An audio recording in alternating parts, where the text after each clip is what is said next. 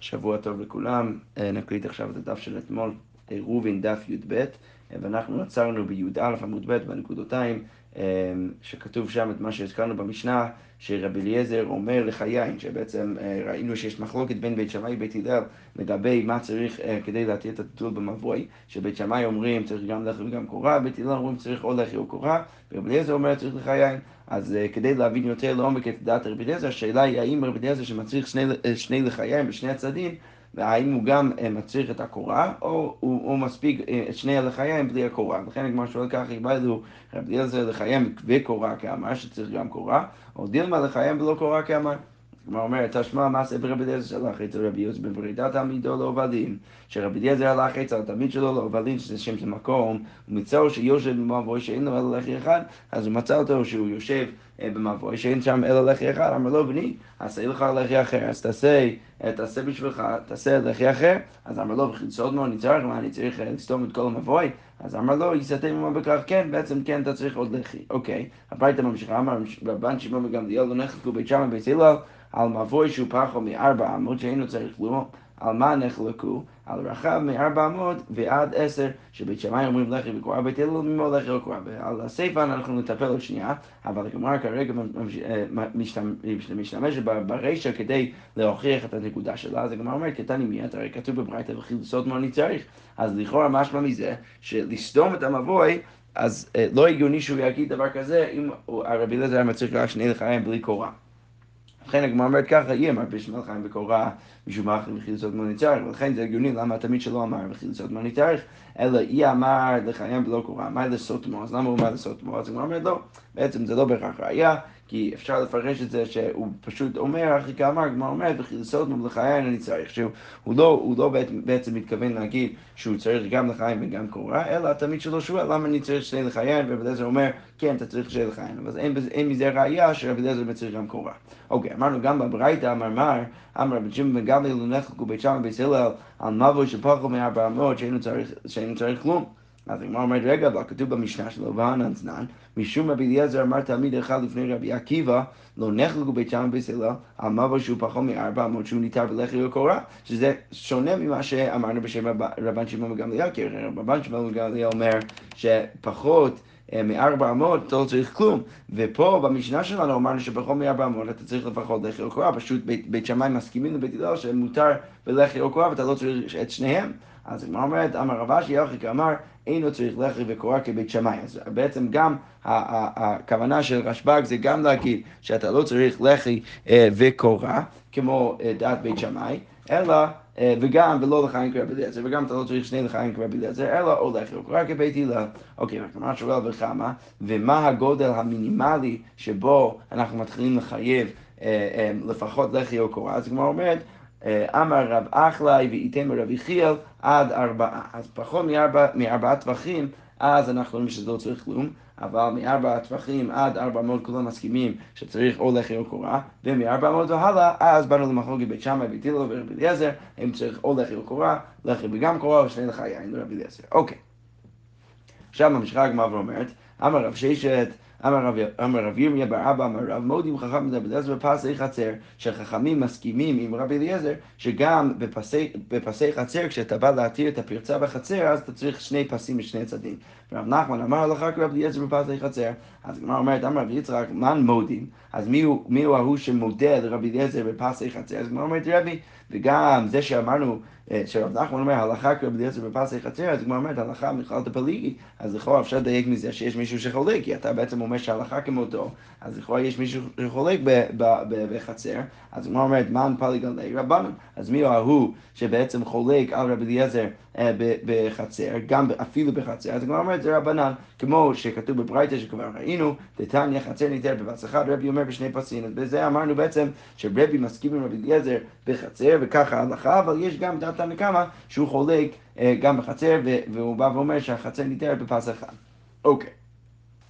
עכשיו הגמרא אומרת ככה, אמר רבי אסי אמר רבי יוחנן החצר צריכה שני פסים. אז רבי יוחנן בא ואומר שהחצר צריכה שני פסים כמו רבי ליעזר, כמו רבי, וככה מובא בשם רבי יוחנן. אבל הגמרא אומרת אמר רבי זהירה לרבי אסי, מי אמר רבי יוחנן?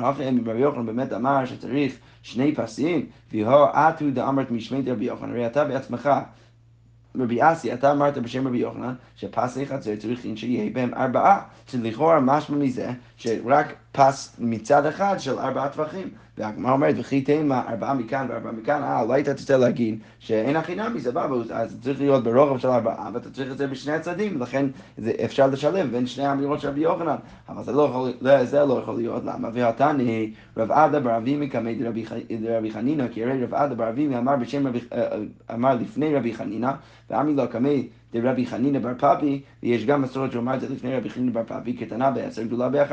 מה ההקשר? שאת הברייתא ואת המשנה שכבר ראינו שכתוב שאם החצר הקטנה נכנסת לתוך החצר הגדולה, אתה יכול לתת בגדולה ולא בקטנה, אז מדובר שם במקרה שהגדולה רק אמה יותר רחבה מאשר הקטנה.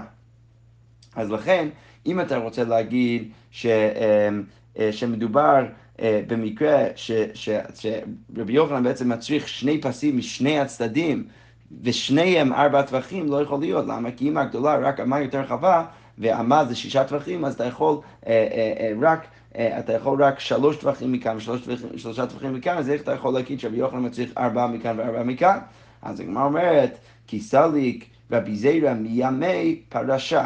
אז כשרבי זהירה הגיע מהים, אז הוא פירש את העניין ואמר, אפשר עדיין לשלב את שני האמירות של רבי יוחנן ולהגיד ככה, רוח אחת ב4 טווחים, אז אתה צריך פס של 4 טווחים. אם אתה בא להתיר את החצר בפס של פס אחד, אז צריך להיות 4 טווחים, אבל משתי רוחות, משהו לכאן, משהו לכאן, ולכן זה בסדר גמור. אז למה עדה בר אבי בא ואמר שמדובר במקרה שזה דווקא אמה יותר רחבה ואתה צריך 2 פסים מכאן וכאן שכל אחד מהם 3 טווחים? אז כמו אומרת, והדתני עדה בר אבי מרבי וסבר לך רבי יוסי, זה בעצם דעת רבי שתמיד צריך 2 פסים, לעומת רבי יוחנן שבא עכשיו אנחנו מבינים שהוא מתיר אפילו בפס אחד כל עוד זה ברוחב של 4 טווחים. אבל רבי שתמיד מצריך 2 פסים וגם סובר כרבי יוסי שכל פס צריך להיות לפחות 3 טווחים ברוחב, אז על זה בעצם העמדה שבה רב עדה בר אבי, שהוא בעצם בא לנסח, שהוא אומר שהחצר הגדולה רק אמה יותר רחבה מאשר החצר הקטנה. אוקיי.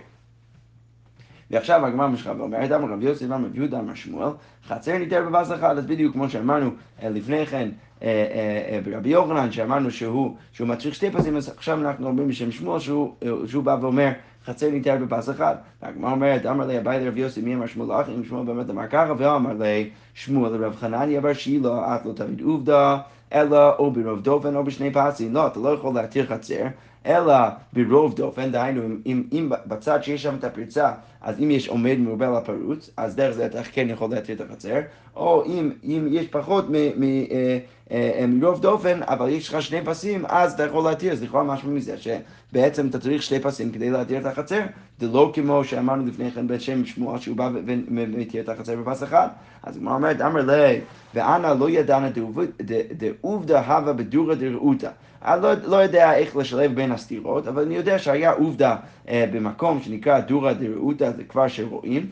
לשון ימה נכנס לחצר, אבל היה איזשהו לשון של ימה שאומר הלשון של הפה, שכאילו הים שנכנס לחצר זה היה נראה כמו לשון, שהיה נכנס לחצר ושם לא היה מחיצה, ועתה לקמא דרב יהודה ולא צריך אלא פס אחד, רב יהודה לא צריך רק פס אחד, אז הוא בא ואומר, אני לא יודע איך לשלב, אני יודע שרב יהודה התיר בפס אחד, אז לכן אני מביא לך בשם רב יהודה, בשם שמואל, שמותר בפס אחד.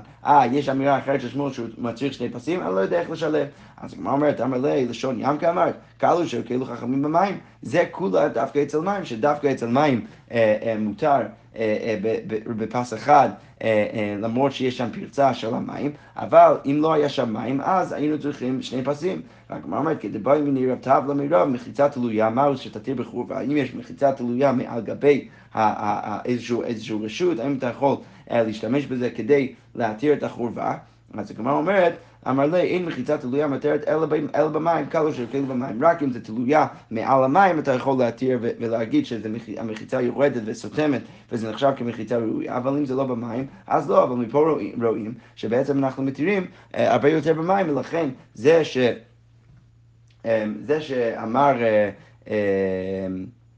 שאמרנו בשם רב יהודה סליחה, איבדתי את המקום. זה שאמרנו בשם רב יהודה שמותר, היה זה עובדה בדורא דרעודה, שאמרנו שמותר אפילו בפס אחד, זה במים שכאילו במים, אבל אם לא כך, אז לא היינו מתירים. לכן אני אומר, מכל מקום קשה, אז בכל מקרה יוצא לך שיש לך קושה בין שתי האמירות של של שמואל, שבאחד מהם הוא מצריך שתי פסים, אחד מהם הוא מצריך רק פס אחד. אוקיי, אז הגמרא אומרת, כי עתו רב פאפה רב הונה ברדי רב יהושע מבי רב פרשוע. אז כשהגיעו רב פאפה ורב הונה ברדי רב יהושע מבית רב, אז הם בעצם פרשו את העניין ואמרו מרוח אחד בארבעה, משתי רוחות, משהו לכאן ומשהו לכאן. אז מרוח אחד אתה כן יכול להתיר בארבע פסים, בארבע טווחים, בפס אחד אתה יכול להתיר אם הפס הוא ברוחב של ארבע טווחים, ואם זה משתי רוחות אז אתה יכול להתיר במשהו מכאן ומשהו לכאן. אוקיי, והגמרא משחרר ואומרת, אמר רב פאפה, עיקה שלי, עיקה שלי לא. בעצם אם יש קושה בין שתי האמירות של שמואל, אז הקושה היא ככה, אמר לי שמואל לרב חנני בר שילה, כי שמואל אמר לרב חנני בר שילה, את לא תביד עובדה אלא ברוב דופן או בשני פסים. אז הגמרא אומרת, למה לי רוב דופן? אז רב פאפה אומר, הקושה זה לא בין שתי האמירות של שמואל שהזכרנו לפני כן, כי בעצם את זה אפשר לשלב, שבאחד מהם הוא מצריך שתי פסים, ובאחד מהם הוא מתיר בפס אחד, כל עוד הפס ברוחב של דלת וחים. אלא הבעיה היא בחלק השני של שמואל, שבא ואומר שצריך רוב דופן. אז הגמרא אומרת, למה לי רוב דופן? בפס ארבע עסקי, אז למה אתה צריך רוב דופן? הרי ברגע שאמרת שמותר בפס אחד של ארבע טווחים, אז זה צריך להיות מותר. אז הגמרא אומרת, חתימה, מה ברוב דופן ודופן שבעה? אולי אתה תצא להגיד שמדובר בעצם בפרצה שזה שבעה טווחים, לכן אם יש לך ארבע טווחים של פס אחד, אז זה בעצם רוב דופן, זה היינו אך, כמו להגיד שאתה מתיר את זה בפס אחד של ארבע טווחים, וכמו כן אותו דבר להתיר את זה ברוב דופן, אז פשוט ניסוח אחר, זה בארבעה ולרוב דופן. אז גמרא אומרת, אבל אם אתה תצא להגיד ולהעמיד ככה את המקרה, אז למה לי ארבעה? למה אתה צריך ארבעה טווחים? בשלושה ומשהו סגי, מותר בשלושה ומשהו, למה? כי הרי הזכרנו לפני כן שכולם מסכימים, ובכל מידה טווחים ברוחב, שאתה לא צריך כלום להתיר, גם את המבוי, גם את החצר. אז אם זה רק פרצה של שבעה טווחים, אז אם יש לך שלושה במשהו, אז זה בסדר גמור, כי כבר יש לך פחות מידע טווחים ברוחב של הפרצה, ולכן זה בסדר גמור. אז גמרא אומרת, כמו שאמרנו, דהא אמר רב אחלי ואיתם רב יחילה עד ארבעה. אז גמרא אומרת, בית אימה, אתה יכול להגיד כאן בחצר, כאן במבוי, שבחצר אנחנו מכינים יותר, ואנחנו לא אומרים שברגע שיש פרצה פחות מארבע טווחים שאנחנו מוכנים להתיר, אלא אנחנו נגיד זה רק מבוי, ובחצר צריך יותר, ולכן צריך דל טווחים. ואי בית אימא דרב אחלי גוף איתנוי. אפשר גם להגיד שלא כולם מסכימים עם רב אחלי, שאומנם רב אחלי אמר את זה גם בחצר וגם במבוי, אבל לא כולם מסכימים איתו, ולכן ברגע זה שיש פרצה שפחות מידע טווחים, לא כולם מסכימים שזה ישר מתיר את המבוי או את החצר, ולכן אנחנו מצליחים דל טווחים של הפס כדי להתיר את החצר. אוקיי, עכשיו הגמרא אומרת ככה, תנו רבנן לשון ימי נכנס לחצר, אין ממלא ממנו בשבס, אלא אם כן יש לו מחיצה גבוה 10 טווחים. אז רק אם יש מחיצה מתחת למים גבוה 10 טווחים, אז אתה יכול להתיר את השאיבה מהמים שנכנס לחצר בשבת, אבל אם לא, אז לא. למה? כי הרי אתה בעצם שואב מהמים לתוך רשות האחרים, אתה לא יכול לעשות את זה בשבת. אז הגמרא אומרת, באמת דברים אמורים שפרצתו ביותר מעשרה. אז זה רק במקרה שהפרצה שלתוכה המים נכנסים, הוא יותר רחב מעשרה טווחים, אבל, והגישה בעצם משנה את זה לעשר אמות, צריך להיות 10 אמות, שפרצתו ביותר מ10 אמות, אבל 10 אין צריך כלום. אבל אם זה 10 אמות או פחות, אז אתה לא צריך כלום, כי הרי זה כל נחשב כרשות אחת. אוקיי, אז הגמרא אומרת, ממלאו דלא ממלאינן, הטלטולים מטלטלינן. אז לכאורה אפשר לדייק מהברייתא שזה דווקא אתה לא יכול למלות מהמים, כי אז זה נחשב כשאיבה מרשות רשות, אבל לטלטל בתוך חצר זה מותר. והגמרא אומרת, והנפרצה חצר ממלואה למקום האסור לה. אבל הרי יש פרצה בחצר, אז איך אתה יכול להתיר את הטלטול בחצר? כי לכאורה משמע מהברייתא שאסור רק למלות את המים, אבל הטלטל שם מותר לגמרי. אז הגמרא אומרת, הוכה, במה יעסקינן דאי לגידודי? לא, מדובר בעצם במקרה שיש את השאריות של המחיצות מתחת למים, וגם שזה נכנס משני צדים, יש גם קצת מחיצות בשני הצדים, ולכן זה לא פרצה במלואה, ולכן עדיין אפשר לטלטל, והשאלה היא פה רק האם אתה יכול למלות מהמים ולשאוב את זה לתוך החצר. אוקיי, אמר רב יהודה, מבוי שלא נשתתפו בו, הכשירו בלחי, הכשרו בלחי. אז אם לא נשתתו בתוך המבוי ואתה הכשרת את זה בלחי כדי לטלטל בתוך המבוי, אז הגמרא אומרת, הזורק לתוכו חייב, בן אדם שזורק לתוכו הדבר הזה, אז הוא חייב, כי זה נחשב פשוט היחיד לגמרי. אבל הכשרו בקורה, אבל אם הכשרת את הלחי, את המבוי וטלטול דרך הקורה, אז הזורק לתוכו פטור. אז לכאורה רב יהודה מניח את בית הלל שאתה יכול להתיר את הטלטול במבוי או בלחי או בקורה, ולכן רב יהודה בא ומחלק, בא ואומר, אם התרת את זה בלחי, אז זה לא, זה יוצא שלא, סליחה, אם התרת את זה בלחי, אז אתה בעצם הפכת את זה להיות רשות היחיד לגמרי, ולכן בן אדם שזורק משם, מרשות הרבים לתוך המבוי, אז הוא יהיה חייב, ואם יש לו בקורה, אז לא הפכת את זה להיות רשות היחיד לגמרי, ולכן אם אתה זורק מרשות הרבים לתוך המבוי, אתה לא תהיה חייב. אוקיי, מה תקיב לרב ששת, תעמד לא נשתתבו בו, אז לכאורה משמע מהאמירה של רבי יהודה, שזה דווקא כיוון שלא נשתתבו בו, שהם לא עשו שיתופי מבואות, כל החצרות ביחד, אבל הם נשתתבו בו, אפילו הכשירו בקורה, נמי חייב. אז לכאורה משמע מזה, שאם הם כן עשו שיתופי מבואות, היינו שהם שמו אוכל משותף באחד מהחצרות של אחד מהם, אז אפילו אם הכשרת את זה בקורה, אז אתה תהיה חייב אם אתה זורק לתוכו. אבל כמו אומרת, וכי כיכר זו, עושה אותה רשות היחיד או רשות הרבים, מה אתה רוצה להגיד שהכיכר המשותף ששמים באחד מהחצרות זה בעצם הופך את זה להיות רשות היחיד או רשות הרבים? לא יכול להיות.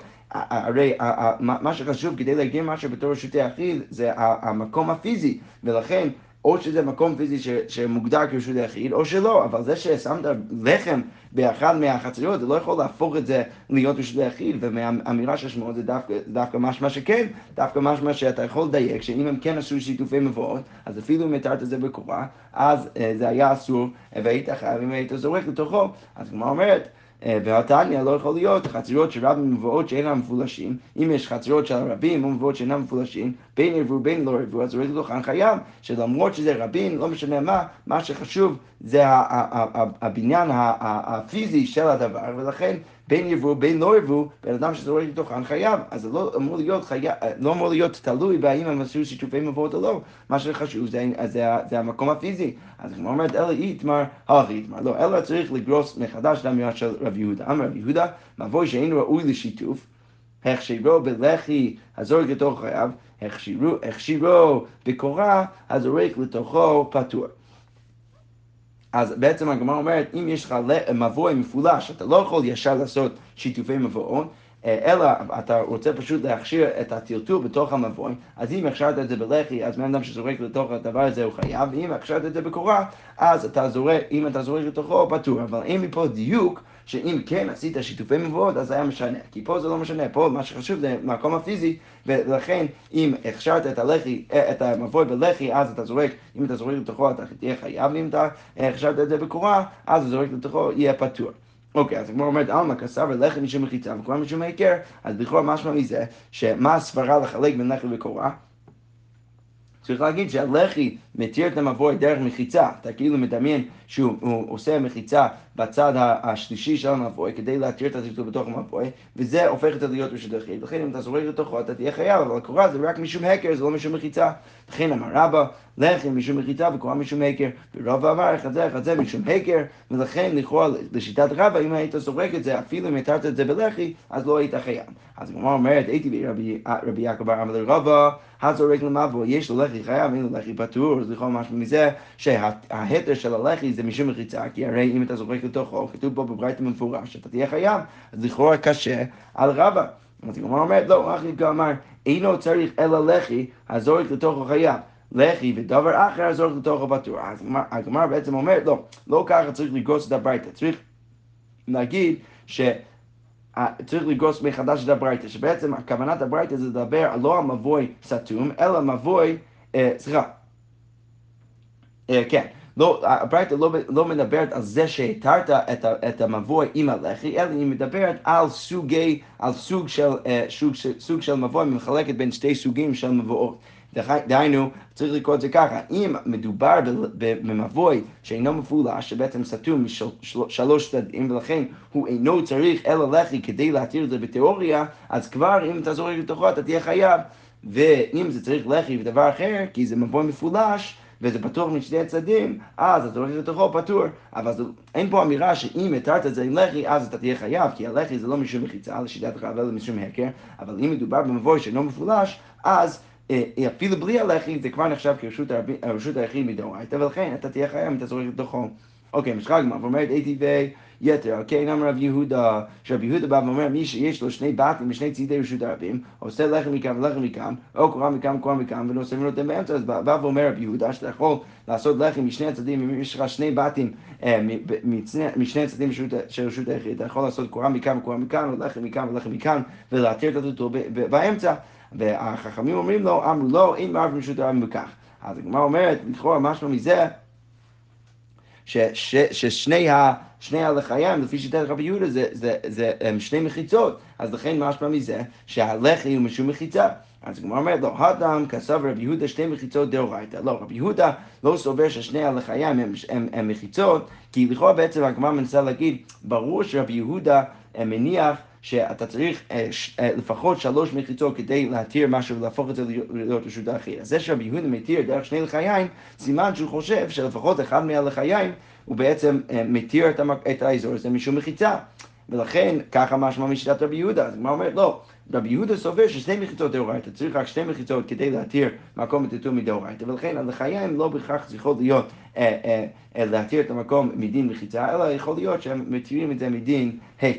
אוקיי, משחק גמרא, ואומרת אמר רב יהודה אמר רב, מבוי שאורכו כרוחבו אין מותר בלחי משהו. אז אם יש מבוי שאורכו כרוחבו, אז אתה לא יכול להתיר את זה בלחי שהוא רק ברוחב רק משהו, אלא אתה צריך יותר, כי ברגע שרוחבו כרוחבו, אז אנחנו יותר מגדירים את זה כחצר, שאתה צריך לפחות קצת יותר עובי בפס, לעומת הלחי שהוא צריך להיות רק בעובי של משהו. אמר רבי יחיה ברעשי אמר רב, מבוי שאורכו כרוחבו אין יותר בקורת טפח, וגם אתה לא יכול להתיר את המבוי כזה עם אורכו כרוחבו, עם קורה שהוא רק ברוחב של טפח, אלו צריך להיות רחב יותר. אוקיי, משחק מפורמט, אמר רבי זהירה, כמה מכוונן שמעת דסבי, אז השמעתתות של הזקנים, כמו שהזכרנו עכשיו, הם כל כך מכוונות, בא רבי זהירה ואומר, למה? כי הגמרא אומרת ככה, כיוון דאורכו כרוחבו, אבל חצר, וחצר אין להתיר בלחי וקורה, אלא בפס ארבעה, ואנחנו יודעים שהחצר, אתה לא יכול להתיר אותו, אלא בפס של ארבעה טווחים, ולכן באמת צודק מה שאמרנו לפני כן בשם רב, שאתה לא יכול להתיר את זה בלחי משהו בקורה בעובי של טפח, אלא רק בפס של ארבעה טווחים. אמר רבי זהירה, הגמרא אומרת, אי קשה לי, אבל הקשה לי, להביא היי לחי כפס משהו ונשתרי, אבל רגע, מה שקשה לי זה באמת שאם אתה רוצה להגיד ואתה מנסה להתיר את הדבר הזה עם לחי, אז צריך להיות שהלחי זה בעצם נחשב כפס, וזה אמור להתיר את זה. מאיפה אנחנו יודעים שזה צריך להיות דל טווחים? אז הוא אומר, לא, השתמית את ההודה, אמר רבי אסי, אמר רבי יוחנן פסח, חצר צריכים שיהיה בהן ארבע טווחים, ולכן אנחנו רואים שבאמת צודק היה הרב שבא ואומר שאתה לא יכול להתיר את המבוי שאורכו כרוחבו, שבעצם מוגדר כחצר, אתה לא יכול להתיר את זה דרך לחי משהו, אלא דרך לחי שהוא ארבע טווחים. אוקיי, אמר רב נחמן נקיטינן, איזהו מבוי שניתר בלחי וקורה, כל שאורכו יותר ארוך בו, כל עוד האורך של המבוי יותר ארוך מאשר הרוחב, אז אתה יכול להתיר את זה בלחי וקורה, ובתים וחצרות פתוחים לתוכו, וגם שיש בתים וחצרות שפתוחים לתוכו, אבל איזוהי חצר שאינה ניתר בלחי וקורה אלא בפס ארבעה, כל שמרובעת, כל זאת זה מרובעת, אז אנחנו לא יכולים להתיר את זה בלחי וקורה. כמו אומרת, רגע, מרובעת אין, עגולה לא. מה, אם זה עגולה זה כבר לא חצר? אז כמו אומרת, לא, הכי כמר, אי אורכה יתר הרוחבה, אם זה יותר ארוך מהרוחב, אבל אם מבוי בלחי וקורה סגיה, והיא לא, אבל זה בחצר. אבל אם זה לא יותר ארוך מאשר רחב, לא משנה אם זה מרובע או אם זה עגול, בכל מקרה זה הופך להיות חצר, אתה לא יכול להתיר את זה בלחי וקורה, אלא בפס. כמו אומרת, וכמה?